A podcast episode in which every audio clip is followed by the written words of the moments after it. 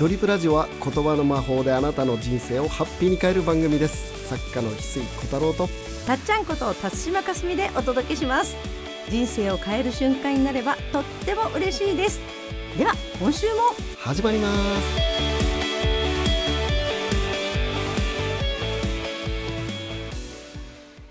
今日の名言は何ですか？今日の名言はですね本当に僕の深いところに響いた言葉なんですが、うん。ちょっと先にエピソードをお伝えしたいので、はい。後でお届けします。はい、うん、で僕はねあの「今日誰のために生きる」っていう本がね正元さんと共著ではい。出たんですね。うん。で縄文の感性がその日本人のねうん。その幸せにずっ幸せに生きる。秘訣がすごく縄文の頃の日本人の感性にあるっていうね秘密が隠れているっていう本なんですね。はい。あのよくよく最後まで読むと、うん。そういう本なんですよ。うん。日本人のかつての縄文の頃のその幸せに生きる天才だった頃の感性を呼び覚まそうっていう本なんですよ。うんうん。で僕はその、まあ、そういう意味もあって縄文っていうのは一つ研究テーマに置いてるんですけど、何人かうん。この人絶対縄文人って思ってる人が何人かいるんです。ジュン・アマントさんとかね。うんうん。あのでこの人も絶対縄文人って思ってる人がまだ会ったことないんですけどうん。一、人マークしてる人がいて、はい。でそれがねあの三王銀之助さんっていう方なんですね。はいでまあ今ちょっと研究してるので、うん。お会いしたことはないのですが、うん。まあ、ぜひねあの誰か紹介してくださる方いたら 紹介してほしいなと思ってるんだけど。本のなんかタイトル見て三能っていうのも収める能です山をもんね。治めるね、はい。あの銀之助さんっていう、まあ本当にこの人も銀河アイドルのこの星のね銀河をはい。光らせる一人でね、うん。まさに名前をもらってる銀之助さんっていうね、うん。あのなるほど一人なんで,、はい。でこの方は、うん。その1円もかけずうん。に人って幸せに生きていけるんだよっていうことを、へー。お金っていらなくてっていう、その0円生活をうん。世界で指導してる先生なんですよ。へえ、まあ、先生って言ってもイケメンのねうん。すごくイケメンのかっこいい人なんですほがうほあのそういうねなんかうん。白髪のおじいちゃんみたいな。ううん。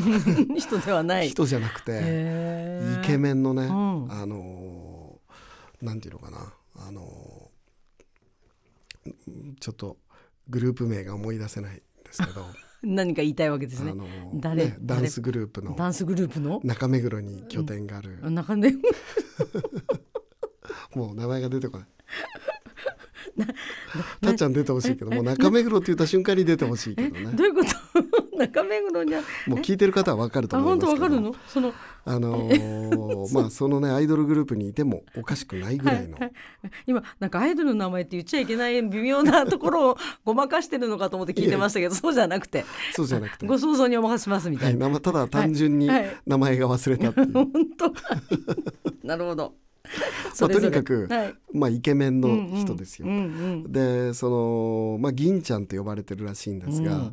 そのまあ、今僕密かに銀ちゃんの研究を始めてるんですね。まあ、縄文人。はい。そのであの、うん。世界中の原住民の人たちと暮らしていく中で、うん。本当にそのお金をかけずにコミュニティを作って村づくりを指導して、うん。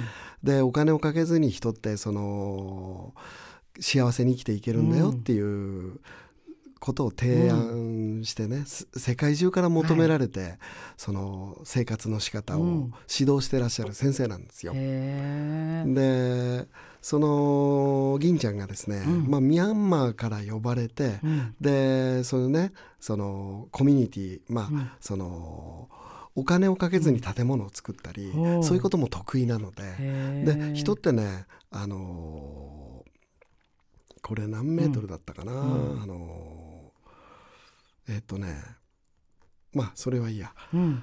あのー 気になる。あ例えばね、はい。2メートル5メートルの土地があれば、うんうん。4人家族で1年間食べていけるそうなんですよ。へー。2メートル5メートルだけでいいらしいんです。へそのぐらいの土地があれば、うんうん。4人家族食べていけるだけの食べ物はうん。その最低限の作業でうん。あの1年間食べていけるぐらい。だからね食べる、食べるうん、ことに困らないことってうん。意外と簡単に実現できるそうなんです。へえお店に行ったりしなくても。そう。で自分たちで家をた、作るはいやり方とか、う。ん、そういうことも全部教えてくれてる。もう縄文の頃の暮らしをうん銀ちゃんに聞くと体現できちゃうね。ー。でそれを世界の原住民の人たちと暮らしながらうん。知恵をアップデートしてうん。それをまた世界に還元してるっていうね、あの方なんですがある時ねその学校の施設を作る方だかで、うん。ミャンマーでその3つの部族の人たちうん。共同でねその学校を作るっていうののその学校の、うんをそのもう本当にお金をかけずうん建物を作れる方なので、その指導にねミャンマーに行ってたそうなんです。へでもうただちょっとねそのか帰りの飛行機がもう決まってたので、えうんうん。で3つの部族の人たちにその教えてたので、うん。そのちょっとねあのーちょっと意思疎通がちょっと時間かかったりとかあって、うん。もう帰国の日までね、うん。あのーもうす数日中に完成しなきゃいけないっていうんで、もう帰りの飛行機が決まってるので、うん。そのちょっと作業をね、うん。あのー頑張ってほしいっていうことをうん。通訳さんを通してはい伝えたそうなんです。うんそしたらね、うん。通訳がなんて言ったかなんですよ。とにかく銀ちゃんとしては、はい。納期が、うんうんうんまあ、帰る帰国する日が近づいてるので、うん。作業をねちょっと早めに頑張ってほしい、うんうんこれをそのミャンマーのね、うん。まあ、3つの部族の人たちにちゃんと伝わるようにうんうんうん訳してくれと通訳者に頼んだそうなんうんうです、ん3つの部族がね、一緒にいるから、うん。その人たちに伝わるように頼んでくれと、うん。伝えてくれと、はいそしたら通訳の人にねうん。言われた言葉に僕は衝撃を受けました。へえうん。なんとですね、うん。それは訳せないって言われたそうなんです。え？こっちの言葉で訳せない、ね、納期までに頑張ってくれっていうのを伝えてくれって言われたんだけど、納期っていうか何日までに頑張ってくれ、うん僕は帰ら帰らなきゃいけない日が近づいてるので、うんそれまでに頑張ってくれ。っていう訳してくれって頼んだら訳せないと、こっちにははい。頑張れっていう言葉がないんだと。だから頑張ってる人を見たことがないので 頑張れって訳せないんだって言われたらしいのね。はあ じゃあ分かった。そうかがん そうか頑張れっていう言葉がないのかここにはうんと思ってね。この三族三部族の人たちには頑張れっていう言葉はないし、うん。頑張ってる言葉がないし、頑張ってる人を見たことがないから 頑張るってどういうことなのか説明ができないと。へえでじゃあ分かった、じゃあもう俺帰る日近づいてるから、急いでくれ、うんそれを訳してくれ、で頼んだんうんうん。そしたらね、うん。通訳者に何て言われたか。うん俺たちは、急げっていう言葉もないんだだから急いだ人を一人も見たことがないから急げってわからないんだよこっちの人たちは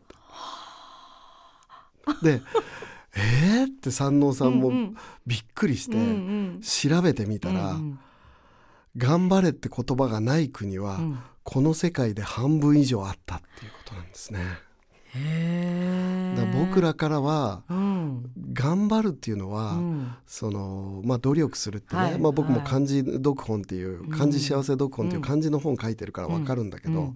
その努力ってうんもともとむあの嫌なことを無理してやるっていうことなのね。うんうん努力ってそもそも楽しいことを、うん。あの思い切りやるっていうことが努力じゃなくてあー嫌なことを無理やりやるっていうのがもともとの努力とか、うんうん。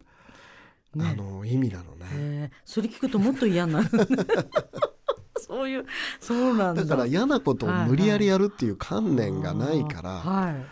あのどうする？急げも頑張れも あの、言葉がない。単純に英語だとハリアップ的ななんかね急げってありそうだけど。世界の半分はないそうです。あらー。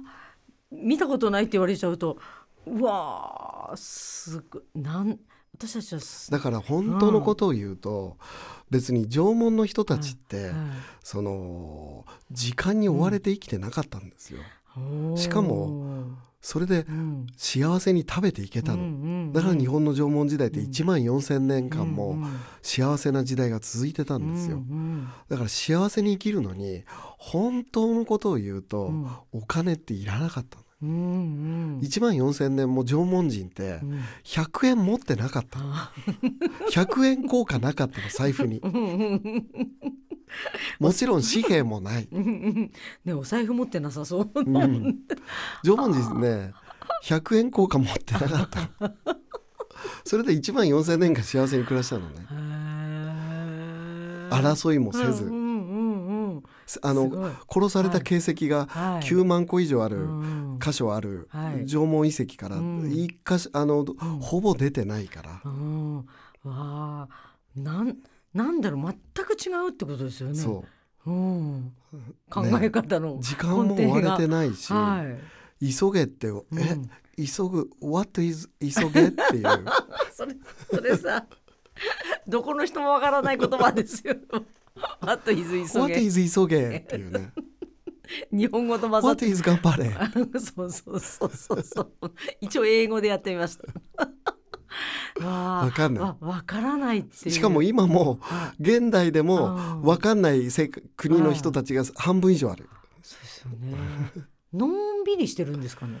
なん、そうそうやってうん本当はうんのんびり生きれることをあの世界の半分はのんびり生きてるんですよ今も そうです。きっとのんびり。縄文に戻らなくても世界の半分はね。で今そういう機運が高まっててうん。そのそういう原住民の長老と呼ばれる人たちの長老会議っていうのがねうんうんうんその僕ねうん。あの東京であったんでねはい。これは絶対出た方がいいよって言われてはい。長老会議っていうのにね、んんその世界から4部族の人たちの長老がね、うん。4人の長老がはい。来てですすねごいことですよね。へ一人パスポートの期限が切れてたみたいで来れなかったところが さすが長老っていう もうね念。ズームになってたけどあね。あのズームで登場であパスポートの関係でねうん期限が切れてたか何かで来れなくてもうそこが長老らしいでしょそうですよね。別にね期限があるとか全く気にしてない感じが。行こうと思ったら行かしてもらえないのあれってこれ持ってるようじゃダメだったっていう。うわ期限気にしてないパスポートの期限気にしてないそうですよね。私たちは何の期限に追われてるんだろう。ねその長老4人の長老が世界から集まるって言って、イベントの1人ね来れなかったっていうのがもう最高に、もうそれでこそ長老だよと思ってね。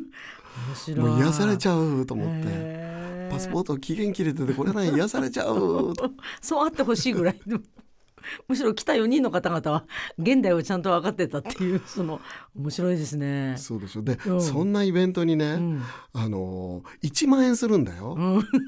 1万円。そこで。長老の話を聞くのにはいはいはい1万円、あのね、ん。1,000人ソールドアウト。うわー。すごい。みんな。1万円だよ、はいはいはい。1,000人ソールドアウト。であのーそのねあのー、4人の長老の人たちね、まあ1人もその リアルでは来れなかったけどズームで喋ってくれたから、もう共通してたエピソードがね、うんうん。メッセージが、うん。今は祖先の英知が戻ってくる時っていうね。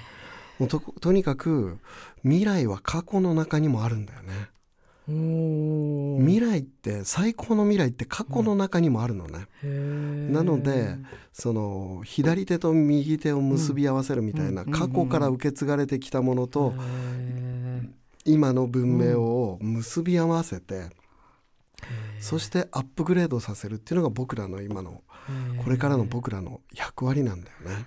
なるほど。